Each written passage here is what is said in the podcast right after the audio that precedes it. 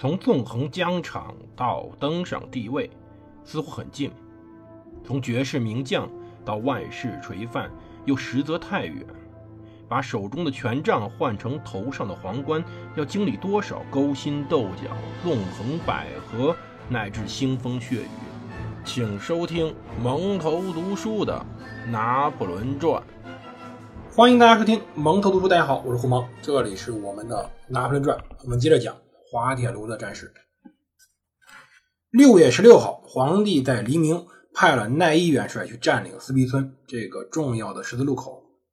占领这个地方，就可以彻底隔绝普鲁士军队和英国、荷兰联军的会合。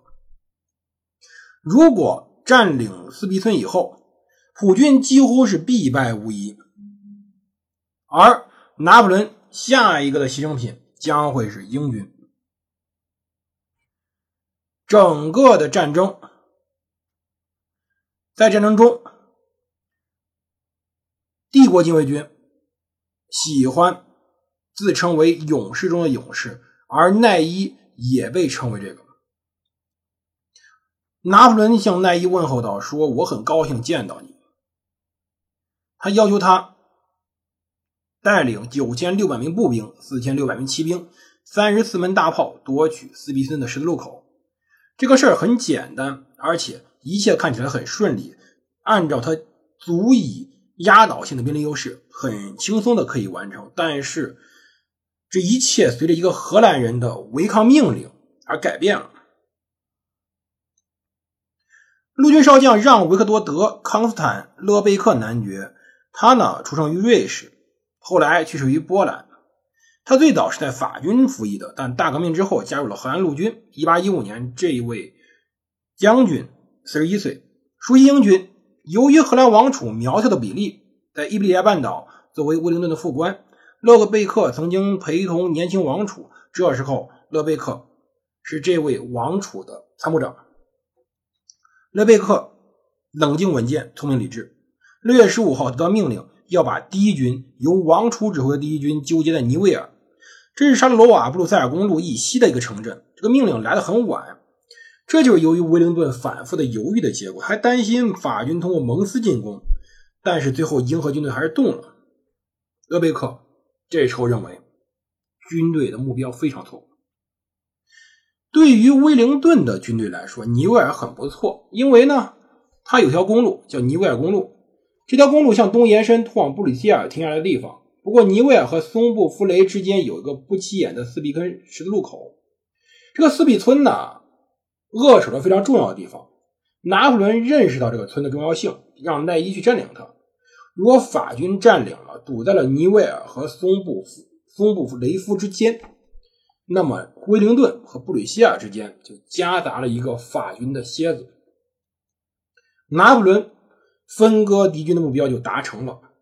勒贝克看出来了，所以说他在这时候违背了当时集结于尼维尔的兵力。的命令，他把军队派往了斯皮村，不多，只有四千多的荷兰官兵。可是问题是，他们提前到了，他们提前到了斯皮村的十字路口，就在威灵顿准备去舞会的时候，荷兰部队打败了当时法军前锋，法军败退了。法军这时候在巡逻，在斯皮村以南不远处被荷兰炮火和步兵袭击，法军没有立刻猛攻，试探了一番，发现荷兰部队在这里驻守，然后撤了。天色已晚，太阳差不多下山了。法军准备等到天亮再进攻，击退法军试探性进攻啊！实际上是当时荷兰部队中来自拿骚的德意志人。德意志人呢，经常给人做雇佣军，但在这里还不全是雇佣军，因为当时在欧洲有个特殊情况，叫做双重统治，或者说叫做联合统治。他不像中国，中国认为中国皇帝、日本天皇和韩国的国王怎么可能是一个人呢？但在当时，在欧洲很正常。当时就像汉诺威的统治者，在欧洲的这种游戏、权力游戏中成了英格兰国王一样，拿骚亲王成了荷兰国王威廉一世。所以说，威廉一世同时是荷兰国王与拿骚亲王。当时击退法军第一轮试探的荷兰指挥官是一岁二十三岁的上校。萨克森魏玛亲王伯恩哈德。在李斯满夫人的晚会正在进行的时候，这位上校把整个行动汇报给自己直接上级。他说自己打退了法国的骑兵与步兵，很担心。由于他跟任何一支联军部队没有接触，他的部队在黑暗中非常孤独，没有盟友支持他，而且他力量很弱，他没有办法长期驻守。奥兰治拿骚第二营用的还是法国滑膛枪，每个人竟然只剩十发子弹了，所有人都只剩十发。我会尽可能的坚守托付给我的阵地，我估计天亮时将到就到攻击。索里比利时夜幕降临时，皇帝拿破仑的计划非常的顺利。他部队渡过桑布尔河，向北推进。普鲁士军队向北方、东方撤退，在利尼村附近停住脚步，在那里坚守。布里希尔希望乌灵顿来援助，英军集结很慢。乌灵顿既在参加舞会，也在犹豫不决。当时，如果尼维尔公路畅通无阻，英军还可以抵达，但是前提是斯比村不会出现问题。目前，十字路口少量为荷兰效力的德意志军队非常孤立，弹药高清。这四千名德意志军队将于清晨受到攻击，而且攻击他的将是奈伊，这位勇士中的勇士。所以六月十六日旭日东升之时，联军预计发生两场战役，一场在利尼，一场在斯比村。拿破仑知道这个中路口有多么的重要，占领这里就可以把两个敌人分开。但战争的整个迷雾越来越浓。威灵顿跳舞时候，拿破仑产生了错觉。他这个错觉非常的致命，他认为奈伊已经攻克了斯皮村。十六日早上，他甚至派遣更多部队去增援奈伊。奈伊掌握了四万人。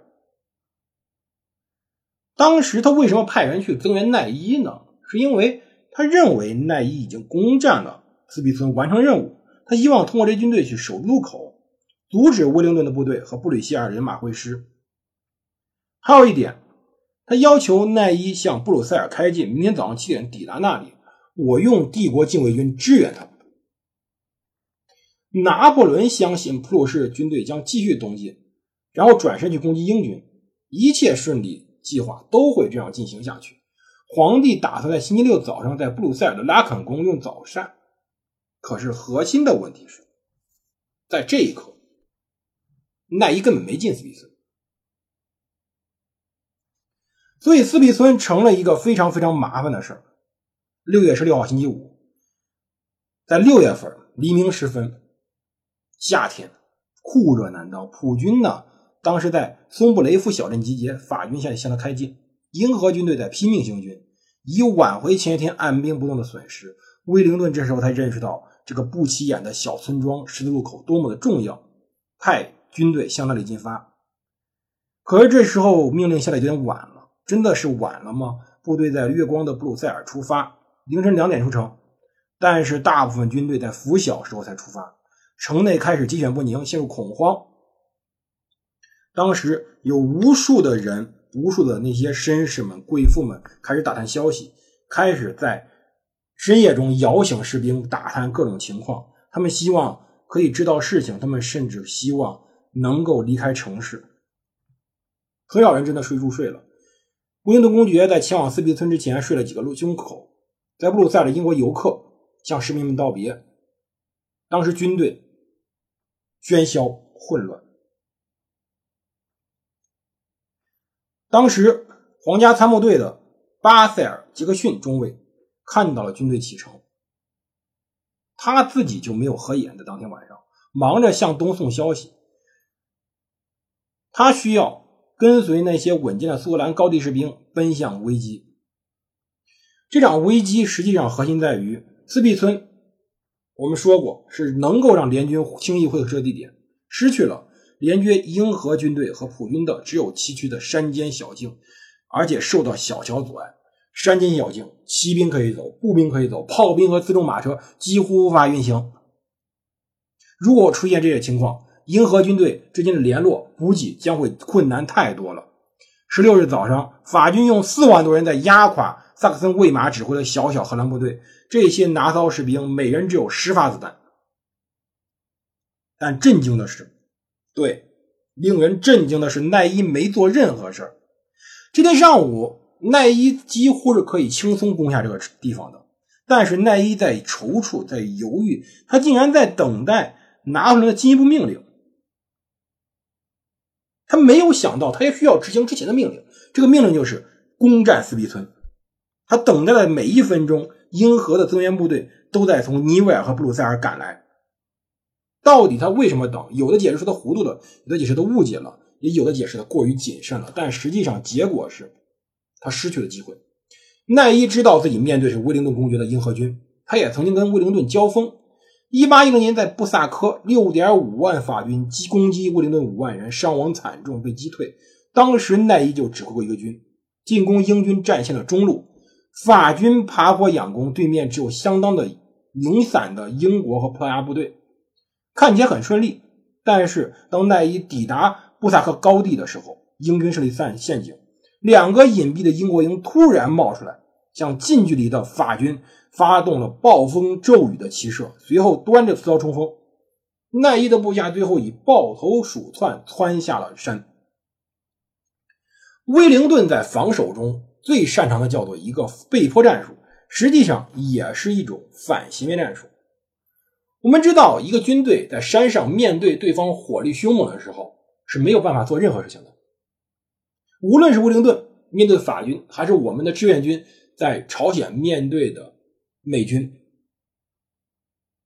当时在布萨科，英军目标是守住高峰。如果说布林顿把山上布满士兵的话，无论是前坡还是山顶，他们就会成为非常优秀的法国炮兵的靶子。他把将士部署在顶峰的背面，在没有迫击炮的年代，这种手段非常灵活，这样可以安全的避开大多数的炮火，而且隐蔽自己兵力部署。拿破仑的一个传记作者说他是疲惫的躲闪，但这种做法非常的灵巧，因为被迫的不仅安全，而且隐蔽。奈伊便吃过这个亏。而在十字路口以南的奈伊不知道斯比村等待他的是什么。这里密布着森林，地面也比较坑洼，尤其是那些高大的黑麦和其他谷物的茎干阻挡了奈伊的视线。他知道自己的敌人是威灵顿，他知道可能貌似无害的区域隐藏着整个的英荷军队。威灵顿用他在之前葡萄牙取得的胜利。的威望恐吓住了奈伊。此时，实际上英荷军队还在漫天尘土的公路上行军呢。这个路口本身可以是奈伊的囊中之物。三个钟头，其实拿破仑说：“我三个钟头就可以攻下来。”但奈伊在浪费这些时间。拿破仑已经决定要这一天采用何种战略。他把自己军队分为两部。兵法铁律之之一就是永远不要分散兵力。拿破仑本身只是想做奈临时的分兵，他计划攻击利尼村附近的普军，他相信奈伊这时候会打退英军真壁自闭村的所有进攻，然后从十字军十字路口东进，攻击普军侧翼。拿破仑攻击普军正面，牵制普军，直到奈伊的兵力把普军彻底的右翼吃掉、歼灭，然后拿破仑可以和奈伊合并一处，勾头去西边攻击英荷军队。而布吕歇尔这时候在想，希望可以守住利尼村周边阵地，等待英军从斯皮村赶来，然后偷袭法军左翼，让联军大胜。而威灵顿目标很简单，守住斯皮村。无论是不是去帮普鲁士人，英军前提是有个路口可以过。三方的想法都很好，但是奈伊在做什么？奈伊在等，他等等出了问题。这里蒙头读书，我是胡蒙，我们明天再说。